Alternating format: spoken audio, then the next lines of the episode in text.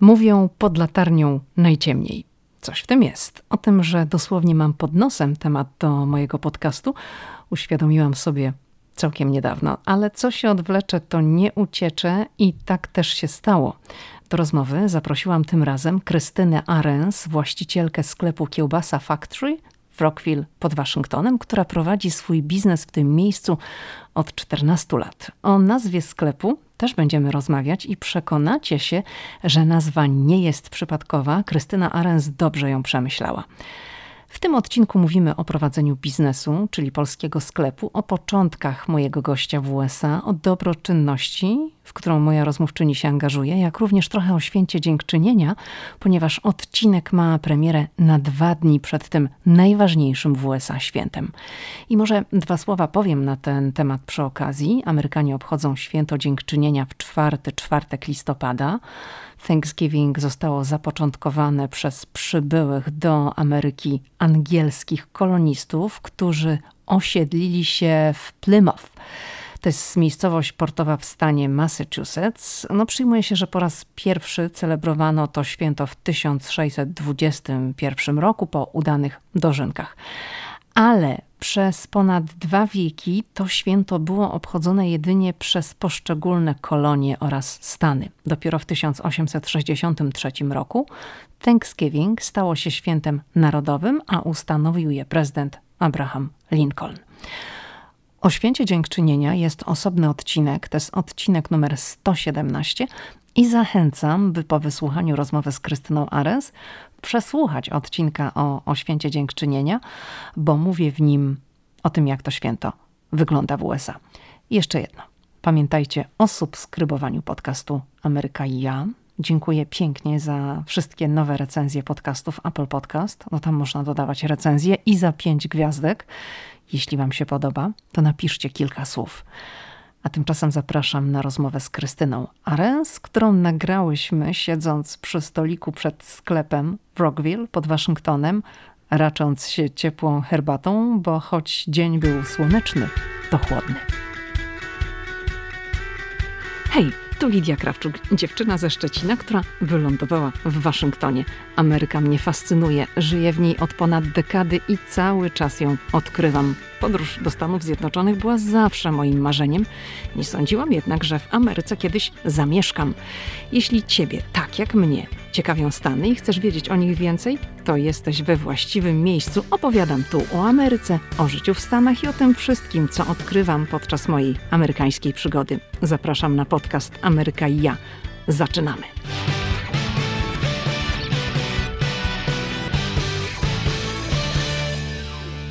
Krysiu, bo mówię to po raz pierwszy w sumie tak do mikrofonu i nie używałam wcześniej, nie mówiłam do Ciebie po imieniu, bo znamy się ze sklepu już trochę lat, wiele lat, ale tak naprawdę przeszliśmy dopiero na Ty.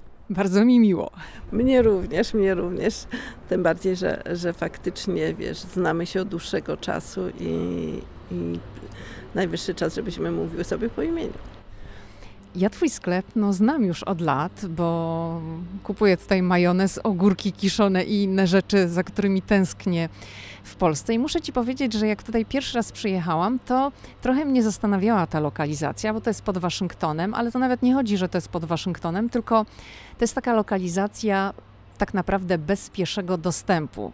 Jak się okazuje, ludzie przyjeżdżają, bo to jest Ameryka i no, pieszy dystans nie zawsze jest istotny.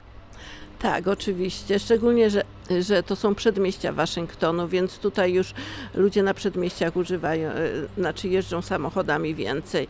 Wiadomo, że, że w samym Waszyngtonie ludzie bardziej są przyzwyczajeni, że, że do sklepu można podejść tak jak, jak w Polsce, czy podjechać metrem, a tutaj do nas też można podjechać metrem, bo tutaj mamy niedaleko metro, no ale jednak mimo wszystko nasi klienci przyjeżdżają samochodami. Jaka była Twoja droga do Ameryki? Jak to się stało, że zamieszkałaś w Ameryce, bo zamieszkałaś jako osoba dorosła? No skąd się wzięłaś w Stanach? Poznałam mojego męża, będąc studentką na Politechnice Krakowskiej. A I poznałam go w Niemczech, no i tak po prostu później wyszło, że, że pobraliśmy się. To już było jakiś czas temu. Mąż mnie zaprosił, znaczy wtedy nie był jeszcze mąż, zaprosił mnie, no i, no i tak wyszło, że pobraliśmy się. Mieliśmy piękny ślub na Hawajach, na Maui. To była taka mojego męża propozycja, żeby tak romantycznie, skoro z daleka od rodziny. I no i tak już zostałam. Krysiu, jak przyjechałaś do Ameryki i no zdecydowaliście z mężem, że tu będzie wasze życie się toczyć, to jak ciebie rodzina twojego męża przyjęła? Ty, dziewczyna zza żelaznej kurtyny. No muszę ci przyznać, że, że bardzo serdecznie zostałam przyjęta przez rodzinę męża. Początki miałam naprawdę bardzo miłe, starali się mi pomóc we wszystkim, tym bardziej, że mój angielski jeszcze był taki słaby i starali mi się pomóc, żeby po prostu, żebym się tutaj jakoś zaadoptowała w miarę szybko i żeby te moje wrażenia były jak najlepsze. Także że widziałam starania z ich strony bardzo duże. A jak zwracałaś się do teściów? No bo w polskiej kulturze, jeszcze w tamtych czasach, mówimy o tamtych czasach, kiedy ty wychodziłaś za mąż, bo to się zmienia, ale wtedy to było takie żelazne, że mówi się do mamy swego męża, mamo, do taty, tato. To jak ty przyjechałaś do Ameryki? W Ameryce są inne zwyczaje pod tym względem. Jak się do nich zwracałaś po imieniu? Jeżeli chodzi o teścia, no to niestety nie poznałam, bo teść zmarł, kiedy mój mąż jeszcze chodził, do, do, chodził do, do szkoły średniej. A jeżeli chodzi o teściową, ona mnie bardzo serdecznie przyjęła i bardzo się cieszyła, że mówię do niej mamo. Także, że no ja wiem, tu w Ameryce jest różnie i ten, ale to jeszcze starej daty Amerykanie, więc jeszcze te, te tradycje były takie ciągle yy, podobne jak nasze, także bardzo się cieszyła, że do niej mówię mamo. A mąż twojej córki, jak się do ciebie zwraca? Po imieniu. To już są nowe pokolenia, także są, są po prostu już no, i, i, no, inne, inne zwyczaje, także mówi do mnie po imieniu. To jak przyjechałaś pierwszy raz do Stanów, w czasach komuny to było, to jakie wrażenie na tobie zrobiła wtedy Ameryka? No zrobiła wrażenie, że jest to Ameryka, tak. Także faktycznie te pełne sklepy i że niczego nie brakuje i te, te zakupy, że tak się kupuje dużo naraz. To jest oczywiście związane z tym, że, że do sklepu się jeździ właściwie raz w tygodniu, robi się zakupy na cały tydzień. To nie tak jak w Polsce, że człowiek codziennie poleciał po świeżą bułkę czy, czy tam e, świeżą wędlinę. Skąd się wziął pomysł na założenie sklepu polskiego tutaj pod Waszyngtonem? No bo ty masz zupełnie inne wykształcenie, tak jesteś po Politechnice, a jednak zajęłaś się biznesem, handlem. Mhm. Tak, no, ja jeszcze tutaj w Ameryce skończyłam biznes, także to mi oczywiście pomogło. No i pracowałam w branży spożywczej, pracowałam bardzo dużo, czy, czy w sklepach, czy w restauracjach, yy, tak samo w bankowości pracowałam. To było związane oczywiście z tym, że ze względu na pracę męża musieliśmy mieszkać w różnych rejonach Ameryki, więc w związku z tym ja musiałam się za każdym razem przekwalifikować i, i pracować w różnej branży. Po przeprowadzce do Waszyngtonu po prostu udzielałam się bardzo dużo społecznie w naszym polskim kościele. Sklepu tutaj nie było, w związku z tym a kościół organizował takie świąteczne na Wielkanoc i na Boże Narodzenie kiermasze, gdzie produkty polskie były sprowadzane z Chicago. No i wszyscy mówili, że z kimś nie rozmawiałem, że tak brakuje nam tutaj polskiego sklepu. No i, i taki pomysł się zrodził. No i już czternaście lat minęło, zaczynamy piętnasty. My sobie rozmawiamy tutaj przed twoim sklepem. Ten hałas tam chyba ktoś trawę kosi, tak mi się wydaje. Mamy tutaj stolik, krzesełka i, i rozmawiamy właśnie tutaj. To może chwilę o nazwie tego sklepu, bo nazwa, powiem, jest taka mm, przykuwająca uwagę, również przykuwająca uwagę naszych polskich odbiorców, jak ja gdzieś tam czasem pokazywałam na Instagramie, że o, jadę po majonez do polskiego sklepu i sklep nazywa się Kiełbasa Factory. To wszyscy, o, co to jest za nazwa, więc skąd ona się wzięła? Ja wiem, że, że nazwa jest inna z tego względu, że po prostu moje wykształcenie biznesowe właśnie mi mówiło, że w marketingu jest bardzo ważna nazwa. I że właśnie nazwa to tak jak lokalizacja jest drugim najważniejszą rzeczą w biznesie. W związku z tym, mieszkając na przedmieściach Waszyngtonu, gdzie tutaj a Polonia nie jest taka duża jak w Chicago czy w Nowym Jorku, także nazwa Krysia Deli czy Kasia Deli to po prostu to tutaj by nic nie mówiła, a moim planem biznesowym było, żeby, w planie biznesowym było, żeby dotrzeć do Amerykanów.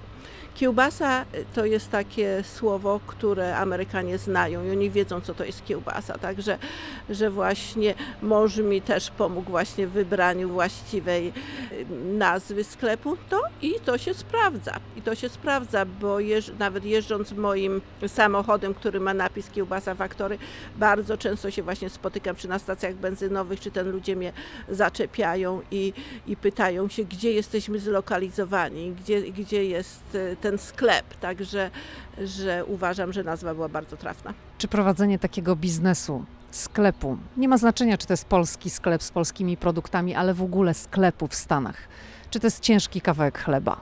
Tak, bardzo ciężki kawałek chleba z tego względu, że pracuje się bardzo długo, długie godziny i to nie znaczy, że jak sklep jest zamknięty, że, że na tym się kończy moja praca. Także no jest dużo, jest dużo obowiązków, jest wiadomo, są przepisy, do których trzeba się stosować, trzeba prowadzić księgowość, trzeba zamawiać towary. To jest bardzo dużo, no bardzo dużo pracy. Ale ty nie prowadzisz tego sklepu sama, zatrudniasz pracowników.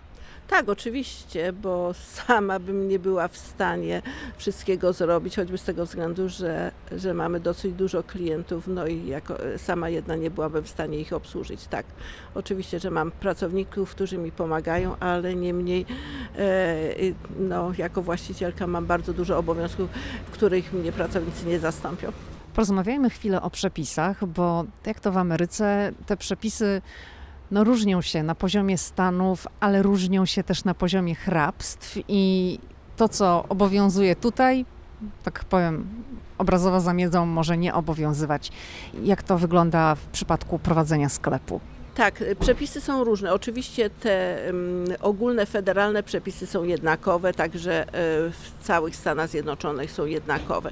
Niemniej lokalne władze mają jeszcze swoje dodatkowe wymagania i one się zmieniają. Tak wspominałaś, że nawet w obrębie stanu, w zależności od tego, w jakim hrabstwie, nawet nieraz kwestia nawet jest, jeżeli w innym mieście mogą być y, te, te przepisy bardziej y, wymagające. Te przepisy lokalne, one są bardziej wymagające niż te, te federalne. Federalne są tą bazą, która obowiązuje wszystkich, a te pozostałe to już są takie szczegółowe, lokalne. Pamiętam, że kiedyś mi mówiłaś na przykład o kiełbasie na haku, że ty nie możesz mieć kiełbasy na haku, no ale w innych hrabstwach ta kiełbasa może sobie spokojnie wisieć. Tak, to właśnie jest jeden z takich wymogów tutaj w, w Montgomery, w hrabstwie Montgomery, gdzie y, nie wolno nam wieszać kiełbas na hakach, a jak się już pojedzie do sąsiedniego hrabstwa, do Baltimoru, tam już y, w polskich sklepach y, wędliny mogą wisieć na hakach, czy pojedzie się do Nowego Jorku, czy do Chicago, tam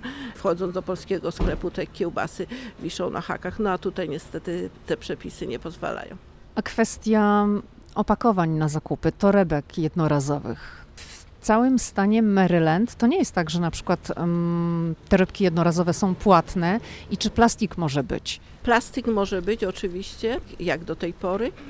I też właśnie te przepisy są też właśnie, w, nawet w stanie Maryland właśnie już jak jedzie się z hrabstwa do hrabstwa są inne. Także w Montgomery County musimy klientów liczyć pięć centów i to jest podatek, który zostaje odprowadzany miesięcznie do, do hrabstwa. Ale jak już je, wyjeżdża, jak wcześniej wspominałeś, za miedzę, czy to będzie do Frederick County, czy Baltimore, tam właśnie jeszcze nie ma. A jak ty uważasz, no bo kwestia plastiku w Ameryce, którego produkuje się po prostu tony, masy, tego jest bardzo dużo. Czy nie ma takiej świadomości? Z czego to wynika? No bo na przykład w Polsce w tej chwili są o wiele bardziej restrykcyjne przepisy. Ludzie nie korzystają tak z jednorazówek. Każdy nosi, może nie każdy, ale wiele osób ma swoją jakąś tam lnianą torebkę, idzie z nią na zakupy. Tutaj to wygląda wszystko inaczej. To znaczy przez ostatnie lata zaczyna się zmieniać podejście Amerykanów do ekologii. Bardziej są uświadomieni pod tym względem. Myślę, że troszeczkę spóźnieni w stosunku do, do Europy, ale to jest widoczne. I bardzo dużo klientów oczywiście w tej chwili przynosi swoje siatki na zakupy, swoje torby. A poza tym mamy obowiązek, jeżeli klienci korzystają z jednorazowych torebek, które zawsze dawaliśmy do tej pory za darmo, w tej chwili musimy liczyć ich pięć centów za każdą torbę i to jest podatek, który odprowadzamy do hrabstwa i te pieniążki są przeznaczane na ochronę środowiska. A papierowe kubeczki, które po prostu każdy chodzi z kawą w papierowym kubku, herbatką. Tak, no to jest bardzo popularne, ale ja myślę, że to jest z tym związane, że papier bardziej jest ekologiczny niż plastik. Także że kubki papierowe, ja myśl, myślę, że one jeszcze długo będą, bo to wynika z tego, że um, są bardzo popularne i jest łatwiej wprowadzić w biznesie niż, niż garnuszki tradycyjne. Dlaczego jest łatwiej wprowadzić? No jeżeli chcemy podawać kawę w kawiarence, w, w garnuszkach takich porcelanowych, no to muszą być specjalne maszyny do mycia tych garnuszków, więc to jest związane jeszcze z dodatkowymi wymaganiami odnośnie sanepidu, przepisami. Tutaj nie można tych garnuszków myć ręcznie i podawać klientowi. One muszą być odpowiednio w tych maszynach umyte i wysuszone i zdezynfekowane, nim się klientowi poda. Także w restauracjach to jest oczywiście co innego, ale w takich kawiarniach to jest po prostu łatwiej jest używać jednorazowe, papierowe garnuszki. Twoimi klientami, jak już wspominałaś, no nie są głównie Polacy, tylko Amerykanie. I czy to są takie osoby, które gdzieś tam mają polskie korzenie, bo babcia, bo ktoś tam, albo prababcia była Polką i znają te smaki z opowieści? Czy to są osoby, które po prostu są ciekawe i chcą próbować nowych rzeczy? Mamy i takich, i takich klientów. Oczywiście bardzo dużo jest osób, które ma polskie korzenie, polskie pochodzenie, więc e, pamiętają, babcia robiła pierogi i ten e, dziadzio z wujkiem robili kiełbasę domową, także że wspominają i, i właśnie przychodzą tutaj, żeby, żeby przypomnieć sobie, żeby, żeby kupić właśnie takie produkty, które są oryginalne, według właśnie tradycyjnych przepisów zrobione, nie takie, które można kupić w, w tych dużych amerykańskich sklepach. Ale jest tak, tak samo bardzo duża liczba klientów, którzy po prostu wychowali się na przykład w Chicago czy w Nowym Jorku i nie mając nawet korzeni polskich, mieli sąsiadów i opowiadają, że a mama kolegi gotowała pierogi czy gołąbki i po prostu znają te smaki i, i po prostu tęsknią za tym. Chcą, przypominają sobie i wracają do tego. Także mamy, no i oczywiście mamy tak, tak samo duże gro, grono ludzi, którzy ym, nie mają żadnych wspólnych takich kontaktów z Polską, ale wiedzą, co to jest kiełbasa, wiedzą, co są, są pierogi i wiedzą, że po prostu w takim sklepie znajdą autentyczne te smaki, no, a nie takie, jakie są w tych dużych sklepach. A jak Amerykanie reagują na polskie słodycze? No bo w twoim sklepie jest dużo słodyczy i ja nie przepadam za amerykańskimi słodyczami, bo one w większości przypadków są zbyt słodkie. Polskie jednak, wiadomo, słodycze są słodkie, ale nie aż tak słodkie. Czy dla Amerykanów one nie są za mało słodkie? Nie. Muszę ci przyznać, że, że wiesz, że jednak klienci lubią nasze słodycze. Dużo właśnie Amerykanów podróżuje i zna słodycze europejskie. W związku z tym lubią kupować nasze czekolady, nasze cukierki, nasze ciasta, ciasteczka z tego względu, że właśnie znają europejskie produkty i im bardzo smakują. A co z hitem? Bo z, z, z czekolad, no do polskie czekolady to wszystkie się bardzo dobrze sprzedają, także trzeba przyznać, że mm, trudno powiedzieć, bo wszystkie, czy są klienci, którzy ro, lubią mleczne i są klienci, którzy lubią gorzkie czekolady, także właściwie jedne i drugie dobrze, bardzo dobrze się sprzedają.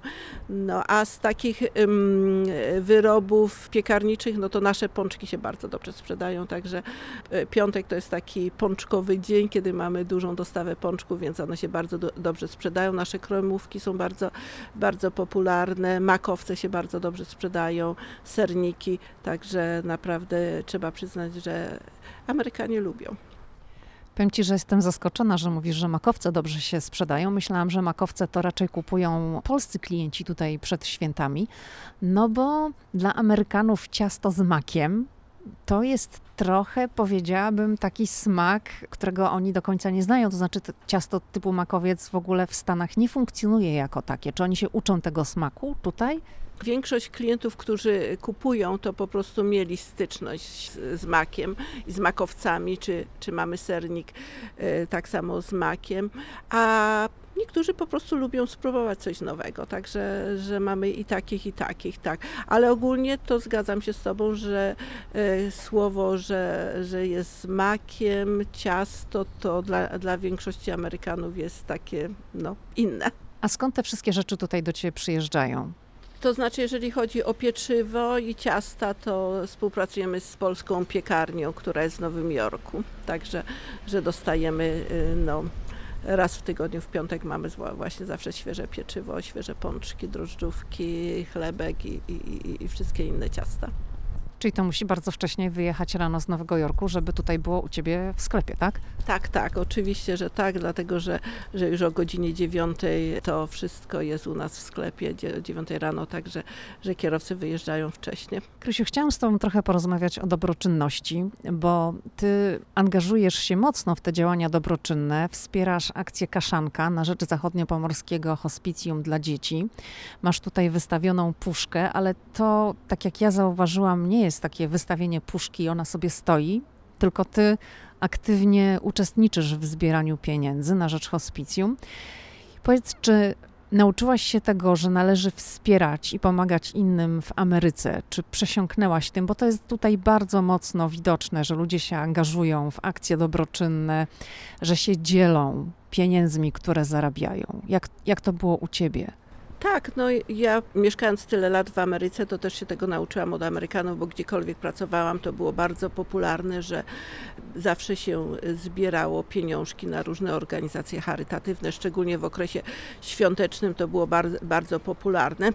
No ale ja w Polsce też pamiętam, że myśmy też w kościele, czy to była Wielkanoc, czy Boże Narodzenie, ja pamiętam, że, że się zbierało na biedne rodziny, żeby też mogły świętować, spędzać te święta jakoś godnie i, no i z, z pełnym stołem, także ja pamiętam, że, że też nasza rodzina w tym pomagała, no i tak, a tutaj to po prostu jakoś tak już jest normalne, wśród Amerykanów to jest bardzo normalne, że się pomaga. Czy jak proponujesz klientom, Amerykanom, no bo jeżeli proponuje się osobom polskiego pochodzenia, Polakom, którzy wpadają tutaj do sklepu na zakupy, żeby przyłączyli się do wspierania hospicjum, do akcji Kaszanka, no to jakby wiedzą, że to jest akcja na rzecz polskiej placówki. Jak reagują Amerykanie, jak prosisz, żeby dorzucili się do, do tej akcji, żeby, no, wrzucili pieniądze do puszki? No muszę Ci przyznać, że, że bardzo pozytywnie. Amerykanie naprawdę bardzo pozytywnie podchodzą do tego. Jeżeli mówię, że to jest hospicjum dla dzieci, to ich naprawdę jeszcze bardziej rusza, że tak powiem, ich serca i muszę przyznać, że są dosyć hojni. Także wkładają, no, takie troszeczkę większe kwoty poza dolarem, także naprawdę bardzo pozytywne y, mam y, odczucia, jeżeli chodzi o Amerykanów. Czy ty zauważyłaś, że takiego pomagania innym, tej dobroczynności uczy się małe dzieci już, że to się zaczyna od wieku szkolnego, no bo twoje dzieci urodziły się w Stanach, tak? Widziałaś, że, że to tak działa, że człowiek po prostu od małego jest uczony, że należy się dzielić, że należy pomagać. Tak, oczywiście. Tak, od, od małego dziecka. Czy to było w szkole, czy to było w kościele, to po prostu zawsze pamiętam, że w, szczególnie w okresie świątecznym, że b, były zbierane pieniążki na to, żeby pomóc właśnie tym dzieciom, że, y, które no, z różnych względów są w gorszej sytuacji finansowej, żeby tak samo miały te święta radosne, jak i, i ci, którzy po prostu no, są w lepszej sytuacji. Nagrywamy ten podcast w miesiącu, w którym no, będzie jedno z największych, najważniejszych świąt w Stanach Zjednoczonych, Thanksgiving. Powiedz, jak z twojej perspektywy obchodzi się takie święto, no bo to jest rodzina mieszana. Mąż Amerykanin, żona Polka, dzieci urodzone tutaj, ale gdzieś te tradycje się mieszają. To jak wygląda wasz stół w tym czasie? Nasz stół wygląda tradycyjnie, to znaczy oczywiście indyk musi być, zupa dyniowa musi być, ciasto dyniowe musi być. No, a wszystkie pozostałe dodatki są po prostu polskie, także że oczywiście muszą być pierogi, musi być biała kiełbaska, musi być dużo grzybów, bo to taki okres też te, um, jesienny, także po prostu te tradycje się tak razem mieszają.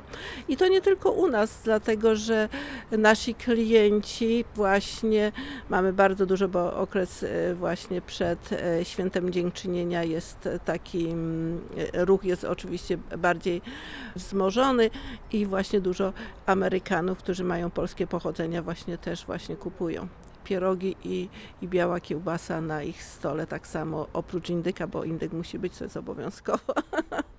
A czy twój mąż te wszystkie pierożki, kiełbaski też chętnie w czasie święta dziękczynienia konsumuje, czy jednak te amerykańskie smaki są mu bliższe? Nie, on bardzo lubi. Bardzo lubi i pierogi, i kiełbasę, także nie tylko na święto dziękczynienia, ale przez cały rok bardzo, bardzo chętnie je i gołąbki tak samo, także że to są jego ulubione też potrawy. No i oczywiście także lubi zupy, i, no, także polska kuchnia bardzo mu smakuje. To powiedz, Krysia, czy ty przed świętem dziękczynienia będziesz wzorem polskiej gospodyni pucowała swoje okna? Well, no muszę ci powiedzieć, że nie. Za długo mieszkam w Ameryce i okien nie pucuję. Ja wiem, w Polsce to przed każdymi świętami te okna się pucuje, no ale po pierwsze tych okien mam za dużo i chyba by mi zajęło z pół roku, żeby je pucować. Także tutaj nie ma takiej tradycji. Ja ci powiem, że ja w ogóle praktycznie nie myję okien, bo ja mieszkam w mieszkaniu i nawet te okna są tak ciężkie do rozbrojenia, do umycia. Nawet, nawet nie ma takiej możliwości, bo ja mieszkam na ósmym piętrze, więc to już są kwestie bezpieczeństwa, że oni specjalnie robią te okna tak, żeby nie można było ich otworzyć w pełni, żeby się żaden wypadek nie wydarzył. I jeżeli w naszym budynku jest mycie okien, a to się zdarza raz na... nie wiem ile, jest firma zamawiana zewnętrzna i ona myje z zewnątrz okna w całym budynku, no to jest wielkie święto lasu. Czy ty w ogóle myjesz swoje okna? Przyznam się, że nie, ale od wielkiego dzwonu, jak to się mówi, za, zatrudniamy firmę, która po prostu przychodzi i myje, tak, ale to nie jest rzecz, którą się robi przed każdymi świętami, to jest, co się robi po prostu raz na, na parę lat.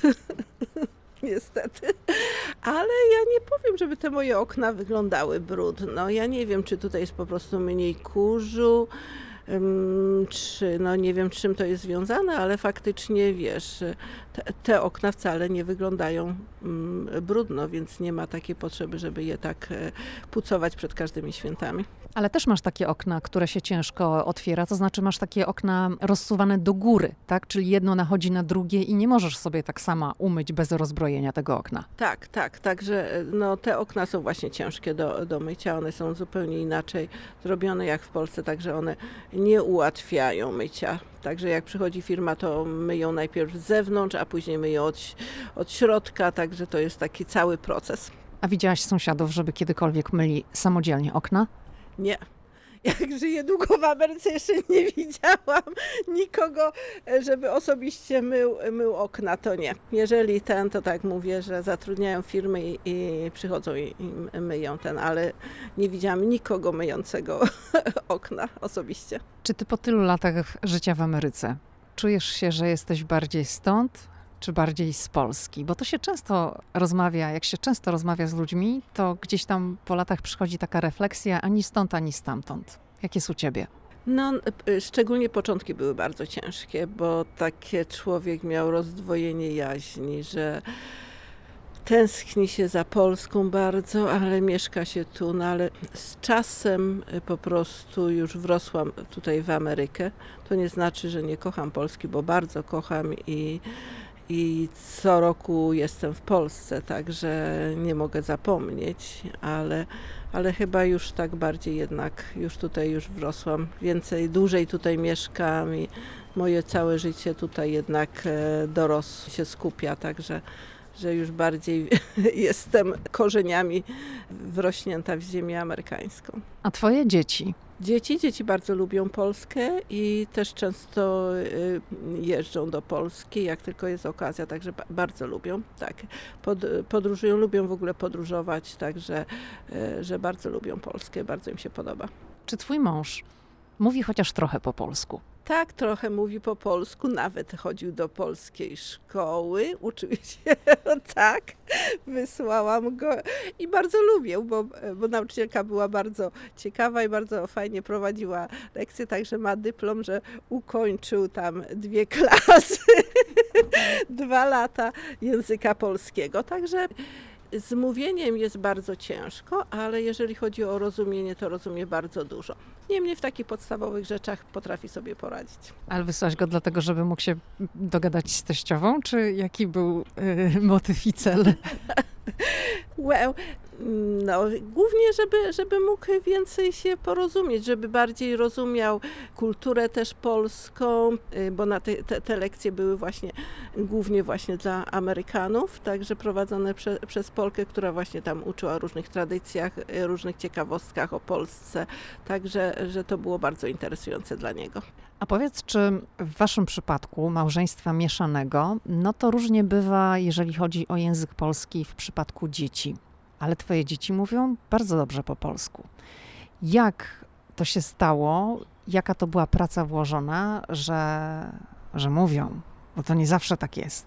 Mój mąż zawsze był za tym, żeby znać jak najwięcej języków. Także jego korzenie są, jego ojciec miał niemieckie korzenie i w domu z braćmi rozmawiali po niemiecku. Jego mama pochodzenia z Alaski mówiła po rosyjsku, ale dzieciom, dzieci się trzymało z daleka, żeby tych języków nie używali, bo im chodziło o to, żeby byli typowi Amerykanie i w związku z tym mój mąż uważa, że znajomość języków jest bardzo konieczna, tym bardziej, że później w jego pracy zawodowej to, to było widoczne i, i właśnie wiele razy skarżył się na to, że, że żałuje, że jego rodzice jednak po prostu nie przywiązywali do te, tego wagi, żeby te, te języki jednak z, y, zachować, które później by mu się przydały. Także on y, sam powiedział, że, że nasze dzieci muszą znać polski, także posyłaliśmy ich do, do polskiej szkoły, należeli do polskiego harcerstwa, także stara, staraliśmy się cały czas, żeby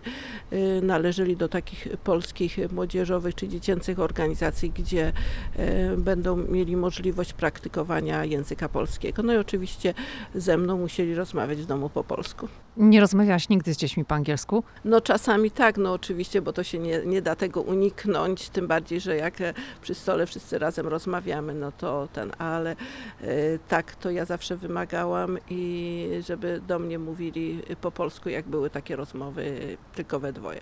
Krysiu, bardzo dziękuję ci za udział w podcaście. Krystyna Ahrens była gościem podcastu Ameryka i ja. Dziękuję bardzo, było mi bardzo miło również z tobą porozmawiać, chociaż spotykamy się dosyć często w sklepie i, i rozmawiamy, no ale tutaj ta nasza rozmowa była trochę dłuższa. Dziękuję serdecznie.